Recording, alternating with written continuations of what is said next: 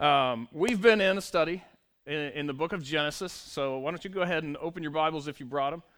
Uh, we're going to be bouncing around a little bit, but we'll be in Genesis chapter 41. So go ahead and turn there. What we've seen so far, and, and uh, all the way through pretty much the life of Joseph, is that, man, this guy had some kind of roller coaster life right? Everything was great, then everything was terrible, then it was okay, kind of great, but not as great as it used to be, and then it was terrible again, and and so man, it was, it, it's just, it's just kind of how life goes, isn't it? Right? It wasn't just Joseph that that had that type of experience. Most of us have had experiences like that, right? To where life is just really up, and you're on the mountaintop, and and it couldn't be any better, and and you just love everybody, you know, and, and nobody could offend you, and it doesn't doesn't matter what they do, and then and then you know a couple weeks later things get hard, or a loved one passes, or you know life just throws a mess at you, and it happens fast, right? And and in those times, a lot of times we feel like nobody can do any right, right? And we have times where it's just the lowest of the low. And then life will pick back up again, and then it'll drop back out the bottom, and that's just the way it goes, right? And we saw that from Joseph's life, and, and we know that's real life, right? Because we've experienced it. And uh, on the screen, we should have Ecclesiastes chapter 3. This is an awesome little passage here. They've, you know, back in the 50s or 60s or whatever, they, they stole this and made it into a song.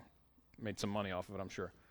Ecclesiastes chapter 3, verse 1 through 8 says, To everything there is a season and a time to every purpose under heaven a time to be born and a time to die, a time to plant and a time to pluck up that which is planted, a time to kill and a time to heal, a time to break down and a time to build up, a time to weep and a time to laugh, a time to mourn and a time to dance, a time to cast away stones and a time to gather stones together, a time to embrace and a time to refrain from embracing, a time to get and a time to lose, a time to keep and a time to cast away, a time to rend and a time to sow, a time to keep silence and a time to speak, a time to love and a time to hate, a time to war, or a time of war and a time of peace, right?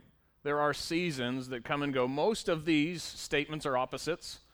You know, one of them's really positive, the other one's really negative. Not all of them. You know, sometimes planting and reaping your, your crops, those are just both work. But man, when you reap the crops, you get to you get to enjoy it.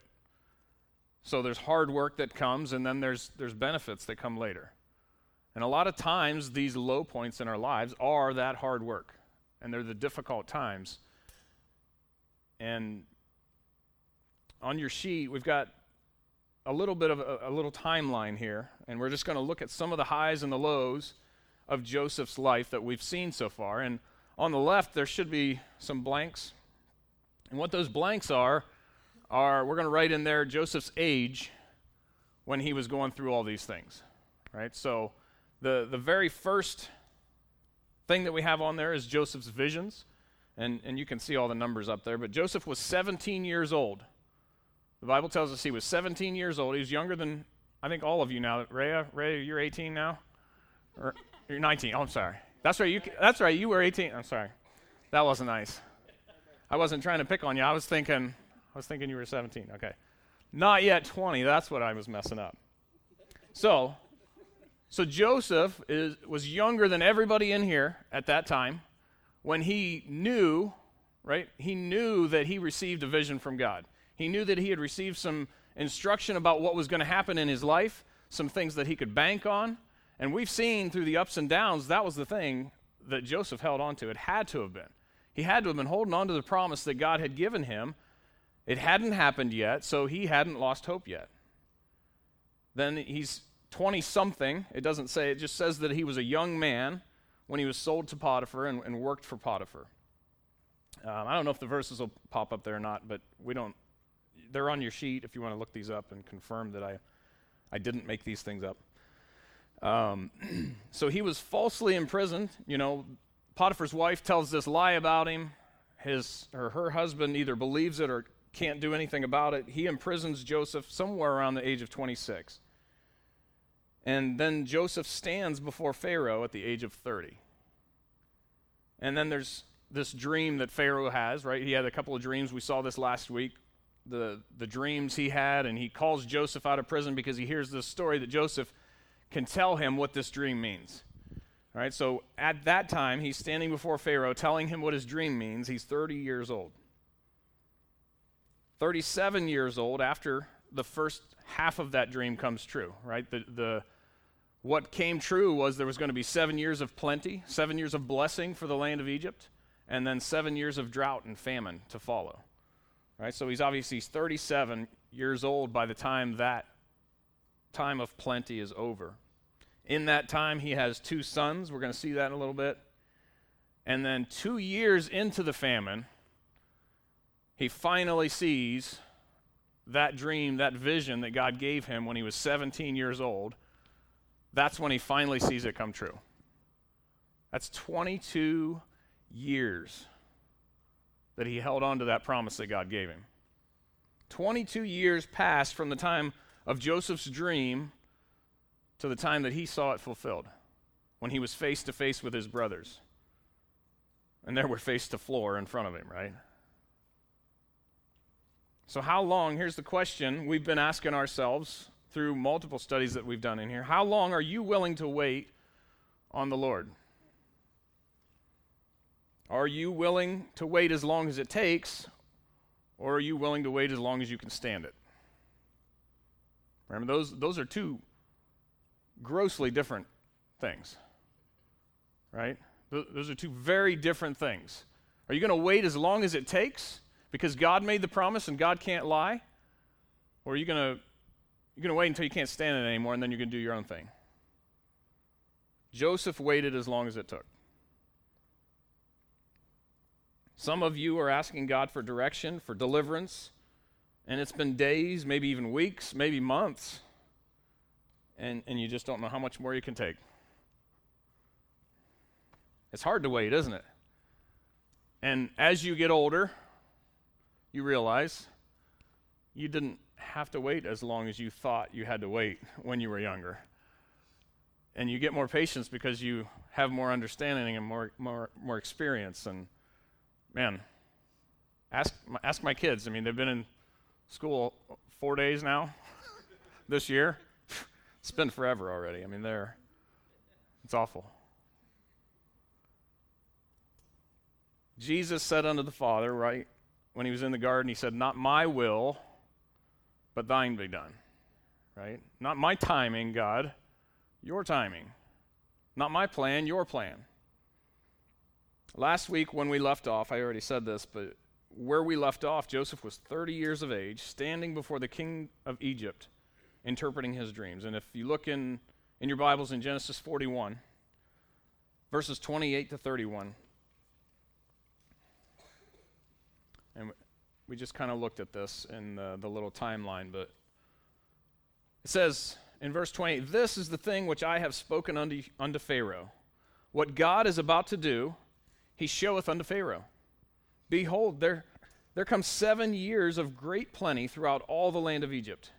And there arise also, or, or there shall arise after them, seven years of famine. And all the plenty shall be forgotten in the land of Egypt, and the famine shall consume the land, and the plenty shall not be known by the land, or in the land, by reason of the famine following, for it shall be very grievous. Let's go ahead and pray, and then we'll get into the the rest of your blanks and, and things on your sheet. Lord, thank you so much again, as, as we've been saying, thank you for the, the story of Joseph. Thank you for the things that he experienced, the integrity that he held on to through the worst things you could imagine.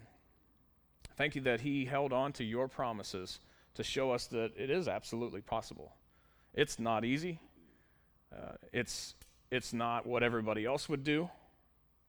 It's not normal, but it's right. It's its integrity. And Lord, I just pray that tonight we would be able to, to be challenged and encouraged to, to continue to, to do the right things and to wait on you and to recognize that life has these ups and downs and life has seasons and, and we need to do what's right whether, whether life is up or life is down or inside out or whatever. we need to do the right things and we need to glorify you. And, and that is certainly what we want. So I pray that whatever it is you show us right now, we'd be willing to, to say before you say it, I'm going to do it, Lord. Whatever you want me to do, I'm going to do it. And we thank you for your guidance. We thank you for your word. We pray these things in Christ's name. Amen. All right, so some of the things that we saw at the very end last week, we saw point one is going to be Joseph's wisdom for life's ups and downs. Joseph's wisdom for life's ups and downs. And what Joseph showed us, or, or, or, we saw in the passage, what Joseph was telling Pharaoh as he was interpreting the dreams, or right at the end of the interpretation, he said, Okay, now you know what the dream means. He said, Let Pharaoh go and do this, and do this other thing, and do another thing, right? He said, You just got a message from God. You just got to see into the future just, just a little bit. You know what God's going to do. Now, God expects you to react.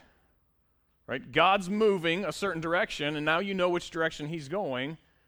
He wants a reaction out of you. He expects you to move some certain way. All right, and so the things that we saw, we're going to look at a little bit of detail here. The first one is gather food. Right? He was told to, to gather food. It's going to be seven years of plenty. There's going to be lots and lots of extra for seven years. Don't be a fat pig, Pharaoh, and eat it all now, right? That's what he's saying. Put that stuff away. You're going to need it later. This is going to be important later. All right, and so the, the physical food that we're seeing here for us is a picture of the spiritual food. What is our spiritual food? The Word of God, right? We'll see that. 1 Peter 2 2 says, As newborn babes, desire the sincere milk of the Word, that you may grow but thereby. Peter is comparing the Word of God to milk. You're a newborn babe. He says, in, in uh, John says in John chapter 3 that we, you know, we must be born again. Jesus says in, in John chapter 3 that we must be born again. That spiritual birth, you know, we're a spiritual baby when we first come to Christ. How do you grow? Well, by the sincere milk of the Word of God. He feeds you with His Word. Job chapter 23, verse 12 says, Neither have I gone back from the commandment of his lips. I have esteemed the words of his mouth more than my necessary food. Job says, What sustains me spiritually is the words of God. Right? I need that more than I need my necessary food. Right? I'm going to grow thereby. And then Matthew 4 4, Jesus says, But he answered and said, It is written, Man shall not live by bread alone but by every word that proceedeth out of the mouth of God. Right? So they're gathering food up. How do we gather food up for when times get tough? Well, we read the book, right? We read the scripture, we, we read God's word. We show up to the well. We show up on Sunday, right? We show up when the book is opened and somebody's teaching from it so that we can get the food. We get discipled. We get with somebody who's a little further down the road that can help us grow up. The way they help us grow up is they feed us the Word of God.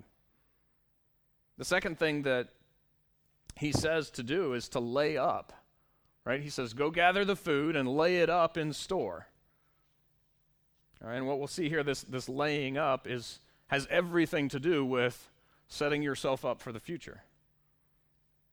Exodus 16 23 says, And he said unto them, This is that which the Lord hath said, Tomorrow is the rest of the holy Sabbath un- unto the Lord. Bake that which ye will bake today, and seethe that you will seethe. And that which remaineth over, lay up for you to be kept until the morning. So, this is where God miraculously provides manna, this, this bread like substance for the, the Israelites in the wilderness, right? And He says, each morning you're going to go out and gather it, except for Saturday, you're going to gather extra. You're going to gather extra on Saturday and you're going to lay it up in store because you're not going out to gather any on Sunday because that's the day of rest. You're going to do the extra work today, you're going to lay it up. Later on, you're going to have it. Okay? Deuteronomy 11:18 Therefore shall ye lay up these wor- these my words in your heart and in your soul and bind them for a sign upon your hand that they may be as frontlets between your eyes. He wants the Israelites to lay up his word in a position, in a place, so that when they need it later to be reminded, it's there. All right, so we've got to get the word, and we also need to lay it up. We need to make sure that when we need it later, it's there. How do you do that? Matthew 6:20 says, "But lay up for yourselves treasures in heaven, where neither moth nor rust doth corrupt, and where thieves do not break through and steal, nor steal." 2 Corinthians 12:14 says, "Behold, the third time I'm ready to come to you, and I will not be burdensome unto you or to you." This is Paul talking to the Corinthians. "For I seek not yours, but you. For the children ought not lay up for the parents, but the parents for the children." Right?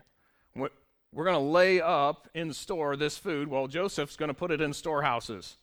Where are you going to put the word of God so that you can access it later? You're going to put it right here right? You're, you're going to memorize it in your head, believe it in your heart, and when you need it, God's going to say, hey, remember that verse? Still true. Remember my word that you put in there, that you laid up in store? It's still true today. And you need it today. And that's why you put it there. Because today you're hungry, and that'll sustain you. So it all has to do with putting it in a place where you can access it in the future. If God's word is the source, what are you doing to ensure that you have access to what God has taught you? Are you hiding God's word in your heart? Are you memorizing it? Are you applying what you know, right? Discipleship again. There's, you know, there's the saying, you know, give a man a fish, he can he can eat for a day. Teach a man to fish, and he can eat for a lifetime. What are you doing to make sure that you can eat for a lifetime? You can feed yourself the Word of God. Well, you got to grow up, right? So you got to apply the things that you're learning. It's, it's a whole process, it's a discipleship process. And the third thing he said was to keep it, right? So gather it, lay it up, keep it. And this has to do with you know, being able to, to access it is, is very similar to the last point. If you don't have God's word, when things get bad, you're going to starve. Luke 18 says, But that on the good ground are they, which in an honest and good heart, having heard the word, keep it, and bring forth good fruit, or bring forth fruit with patience. So it takes some time. Luke 11 28 says, But he said, Yea, rather, blessed are they that hear the word of God and keep it. John 14, 15 says, If you love me, keep my commandments. Does that mean you just got them in your pocket? I laid them up at store. I'm keeping them right here. Now, keep, keeping the commandments, sorry, I'm spitting on my mic. Keeping God's commandments is obedience. Right? It's it's, rem- it's, it's finding out what it is, agreeing with what God says, and walking according to that. That's how you keep God's commandments, right? Psalm 119, verses 9 through 11. Wherewithal shall shall a young man cleanse his way? By taking heed thereto according to thy word. See, if we only read verse 11, it says, Thy words have I hid in my heart that I might not sin against thee. All I got to do is remember it. No, verse 9 tells us by taking heed thereto, according to thy word. That's how you cleanse your way. Amen. The reason you put it in and you keep it in store is so that you can access it and follow it and keep it and obey it. And he will clean your life out that way from the inside out. He doesn't need you to come to him perfect and cleaned up ahead of time. He knows that's not reality. Right? We're the only ones trying to pretend that's reality. It's just not us. It's not real. Keeping, keeping God's word is a three part deal it's knowing it, it's trusting it, and it's obeying it. So sometimes we can, we can be very wise, like Joseph has told us to be here. We can do everything right. We can do everything we're supposed to do. We can memorize verses. We can, you know, put everything in its place and lay it up for later, and life still comes at us full force and, and the bottom still drops out. What's that all about? Right? What do we do then? When, when we've done everything right and done nothing wrong and life still gets really hard. What do we do then? Pharaoh gave us the answer. Somebody read uh, verse 55 from Genesis 41.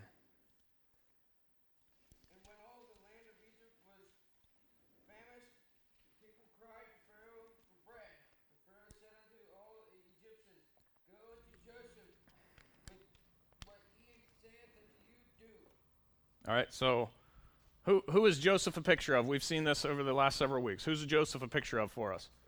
It's, it's a, he's a perfect picture of Jesus. It's a beautiful picture. So Pharaoh says, all these people are coming to Pharaoh for bread. Pharaoh's answer is, Go unto Joseph, whatever he says unto you, you do that. Yeah. Go to Jesus, whatever he says to you, you do that. Well, that sounds like our first point, doesn't it? It's very similar, right? But the awesome thing is, point two God's warehouse is for providing what we need. God has a warehouse.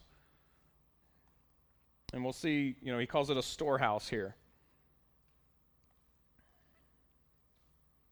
Genesis 41 29 says, Behold, there comes seven years of great plenty. That's letter A. There's great plenty throughout all the land of Egypt. How much does God have? Oh, he's got plenty. Well, he's, he's got plenty. That's okay. He's got great plenty. I mean, that might even be more. Verse 36 it says, And that food shall be for store to the land against the seven years of famine, which shall be in the land of Egypt, that the land perish not through the famine. How much does he got? He's got enough. He's got plenty so that the land will not famish. He's got plenty so that you won't starve spiritually, even though you feel like you might be. Even though life is that bad that you forgot how good it was before. That's what they said. That's, that's the verse we read earlier, right? The, the, the famine is going to be so bad that you're going to forget how awesome the seven years of plenty were. But God's got plenty. He's got a great plenty. Psalms Psalms 50, or Psalm verse or chapter 50, I can't talk. Verses 9 and 10 says, I will take no bullock out of thy house, nor he goats out of thy folds, for every beast of the forest is mine, and the cattle upon a thousand hills. How many cows does God have to pay the bills with? All of them. If you're exchanging cattle. I mean, this guy knows something about that. We can ask in faith, and God can provide. If God's in it, He's going to provide for it. Amen. Right? If God's moving a certain direction, that's going to be provided for. Right. Because He owns the cattle on a, a thousand hills, they're all His. He doesn't need your cows, He's got His own. The second thing that was said about God's resources during this time from the, the plenty in Genesis 41 is that they were, they were without number. It's not because there were none of them, right? That's like when something's priceless, you can't put a price on it because it's so valuable, it can't be replaced, right? It says in verse 49 Joseph gathered corn as the sand of the sea. Very much. Until he left numbering. He, he didn't have enough fingers and toes, for it was without number right? It was more than the sand of the sea. That's an expression. You, you can't count it, right? There's, there's too much. God's great plenty. Revelation 21 21 tells us about, you know, in the future, in, in heaven, we're going to see that the streets are paved with what? With gold. Because God has so many, has so much, that you're going to walk on it. It's, it's going to be meaningless because he's got so much. It's not precious anymore because he's so rich. The third thing that we saw or we see from this passage is that Joseph went and he opened the storehouses. Right? When when the Egyptians and, and the whole rest of the world were coming to Joseph and, and doing what he said to do, he opened up the storehouses so that he could provide. And God's God's got plenty. He's got storehouses of great plenty. 1 Corinthians 10:13 says there hath no temptation taken you but such as is common to man But God is faithful, who will not suffer you or allow you to be tempted above that ye are able. What are you going through?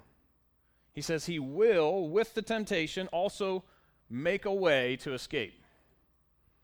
He can open the storehouses. His word is your way of escape. And he says that you may be able to bear it. God will provide you with the means necessary because God's got the resources necessary. His ability meets where yours ends. His ability starts where yours ends. And ours ends pretty early. 2 Corinthians chapter 3 verses 4 and 5 says and such trust have we through Christ to Godward or toward God not that we are sufficient of ourselves to think anything of ourselves but our sufficiency is of God. Where we fall short he makes up the difference doesn't he? 2 Corinthians chapter 12 verses 8 through 10 says this is Paul talking.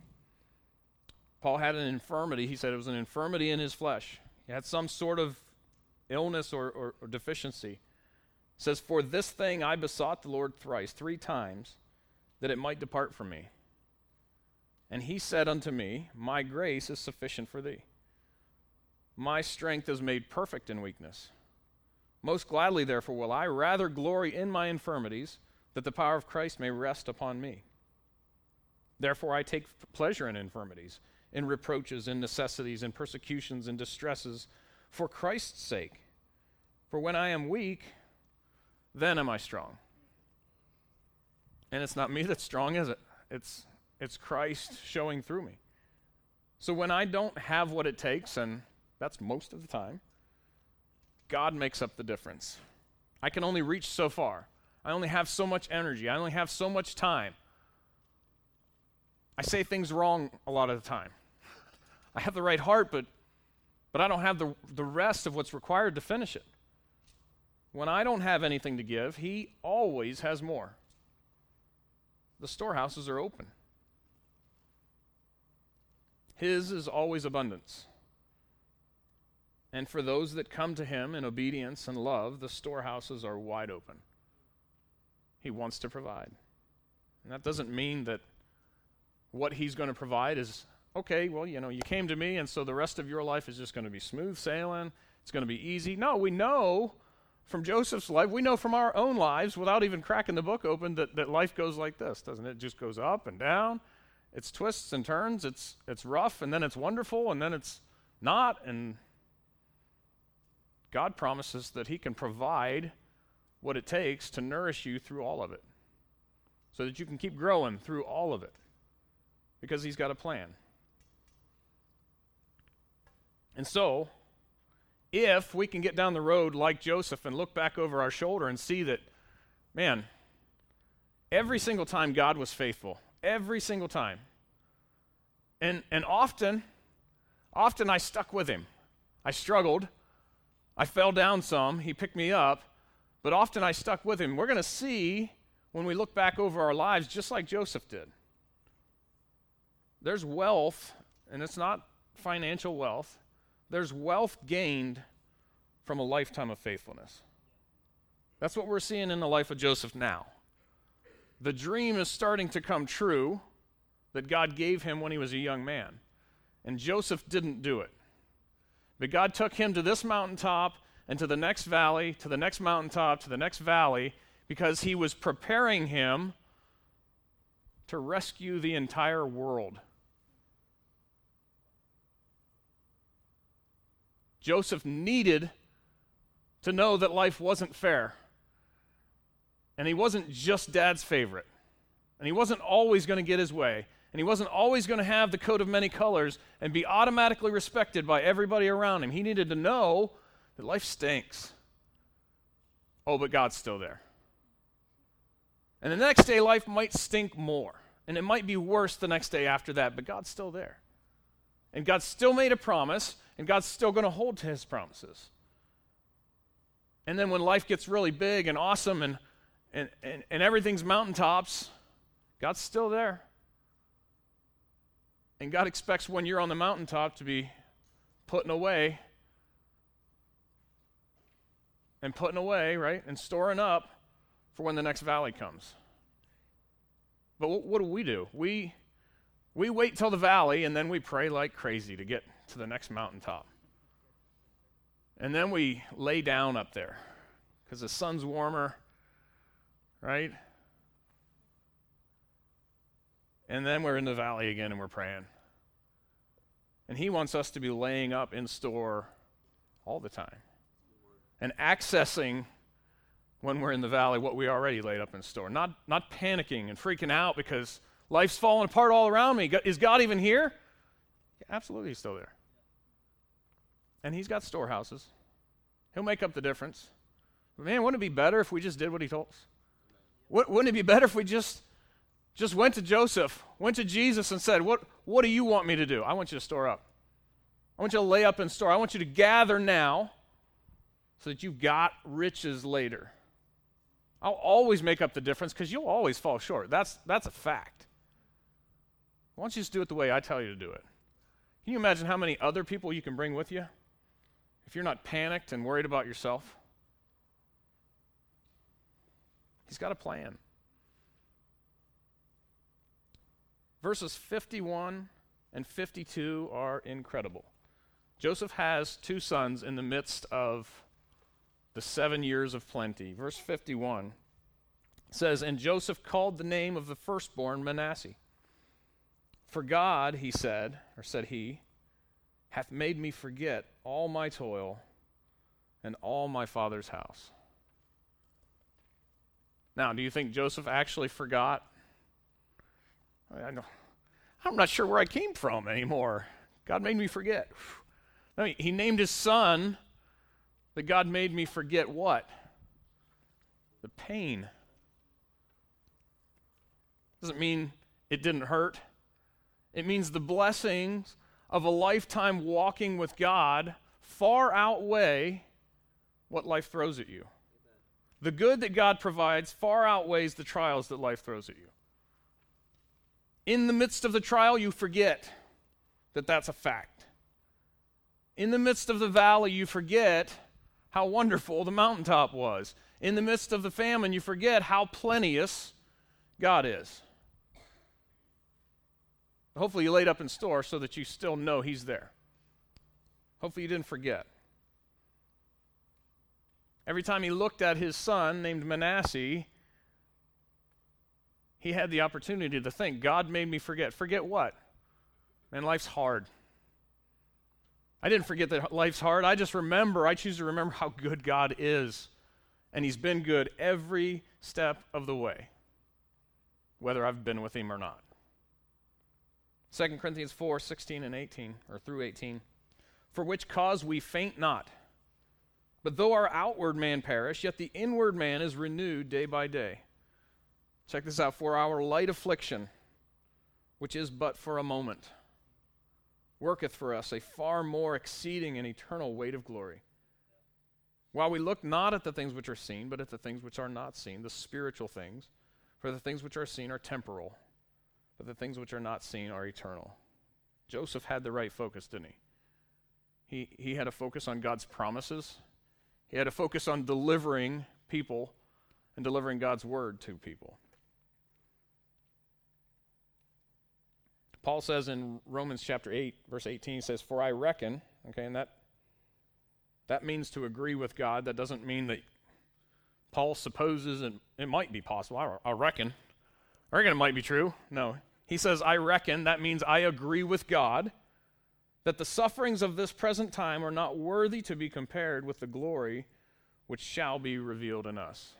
Okay, now, I can make that statement and it doesn't mean a whole lot. Paul, who was imprisoned time and time again, and shipwrecked, and beaten, and eventually martyred for Christ, can say that. And that ought to carry a lot of weight with us.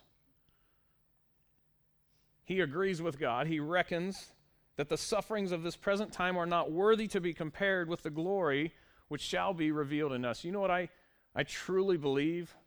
Some people who suffer more, man, they're going to understand it more when they get to heaven. Some people who had to slug it out through sickness and, and disease and, and had to just suffer in this life, man, they're going to get that glory. They're going to understand it at such a higher level than we are. Oh, it's going to be awesome. It's going to be glorious for all of us. But they're going to have a perspective we won't have, won't they? Paul understood the sufferings of this present time. And then letter B, Ephraim, the other son, in Genesis 41:52 says the name of the second called he Ephraim, for God hath caused me to be fruitful in the land of my affliction. God was there in the worst of it, wasn't he? And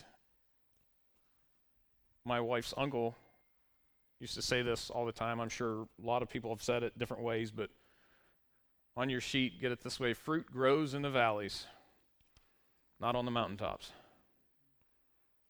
Right? Fruit doesn't grow on the mountaintop, there's nothing up there. It grows through the hard work, it grows through the struggle, it grows through the tough times. It grows in the valleys of life. That's where we grow. That's where we change. That's where we understand God in different ways than we would if life was just easy all the time.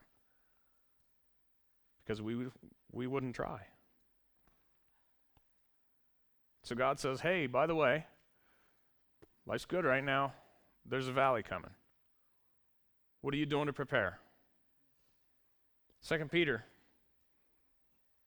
chapter 1 verses 5 through 10, it says, And beside this, giving all diligence. Man, I don't know that we understand that word diligence. Add to your faith virtue. Right? You have faith in the Lord, you have a relationship with Christ. Add to that virtue. Virtue is just simply doing what you know He wants you to do. It's obedience. And add to virtue knowledge, and to knowledge temperance, and to temperance patience, and to patience godliness, and to godliness brotherly kindness to brotherly kindness, charity. For if these things be in you and abound, they make you that ye shall neither be barren nor unfruitful in the knowledge of our Lord Jesus Christ. But he that lacketh these things is blind and cannot see afar off. God wants you to see ahead. He wants you to know what's coming so that you can plan. He hath forgotten that he was purged from his old sins. Wherefore, the rather, brethren, give diligence to make your calling and election sure. For if you do these, do these things, ye shall never fall. What an awesome promise that is. Joseph, through all of the mess, he could have taken positions of pride at any time. But it was God that gives the visions, right? It was God that, that gives the interpretations. It's not me. I can't take God's credit. We look at that list of things he says to add. He says, you know, to add virtue. How can you show virtue if you never obey?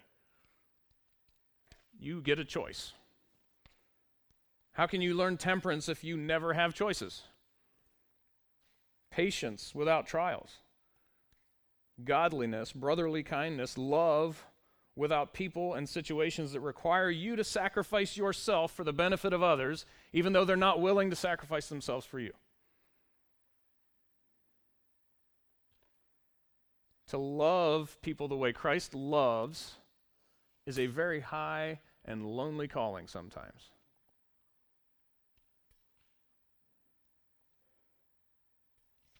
every bit of what we go through is to make us more like Christ, to make us better equipped, to make us more mature in order to point others to Joseph so they can look to him and do what he says to do and be fed and rescued. Everything we go through is so that we can grow and mature and point everyone to Jesus.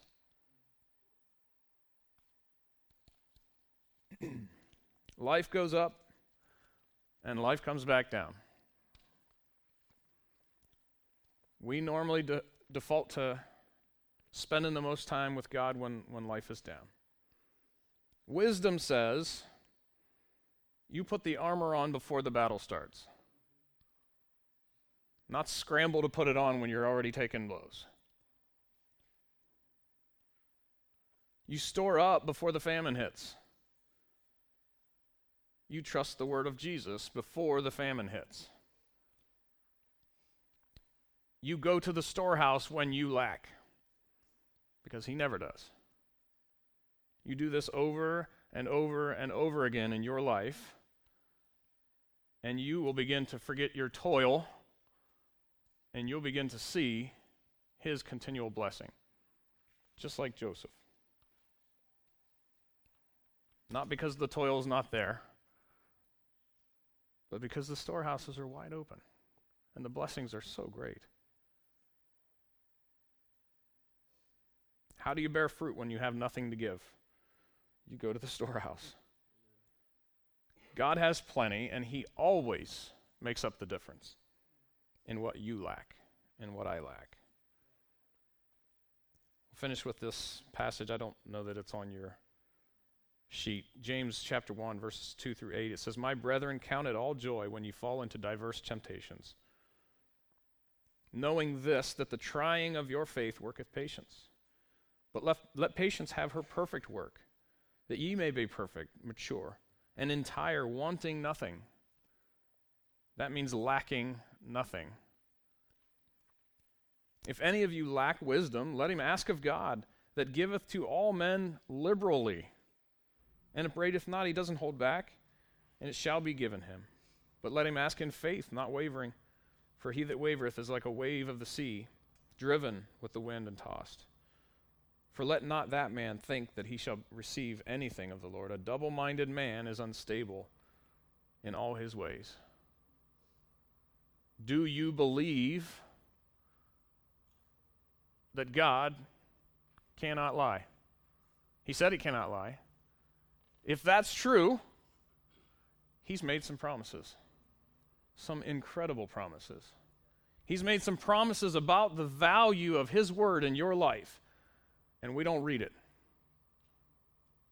He's, he's made some promises about the power of words in his book to transform your life and get you through situations and get you away from temptations and mature you and grow you up what are you doing with that book? Are you gathering it? Are you laying it up? Are you keeping it? Right? O- obeying that, that book is it's simply you're, you're, you're finding out what God says is true about something, you're, you're agreeing with Him. God, you're right. And you're aligning your life to do what it says. And then you watch as He blesses your life. Not because you're special, but because He's powerful. And you give Him control. And He leads. Let's go ahead and pray. Father, thank you so much for the life of Joseph again. Just and when he's looking back over his life and and we're seeing that he's about to head into more mountaintops and more valleys. He knows seven years of famine are coming. But he knows you're there. You've proven yourself. Now, I know some of us haven't been walking with you as long, certainly as Joseph. And maybe we've only seen you do a few things. And so I pray that those folks would be able to stand and see the salvation of the Lord. Those folks would be able to to take a chance on you and put their faith and trust in what you say is true that Jesus Christ is the way, the truth, and the life, and that no man comes unto the Father except by him. Except through you, Lord. Father, I pray that tonight you were glorified by this message. I pray that we would be changed by it. I pray that we would see the value of your word and we would start just digging into that book and keeping it and obeying it and laying it up for when we need it later because we're going to need it later. We love you. I pray the song is glorifying to you as well. In Christ's name I pray.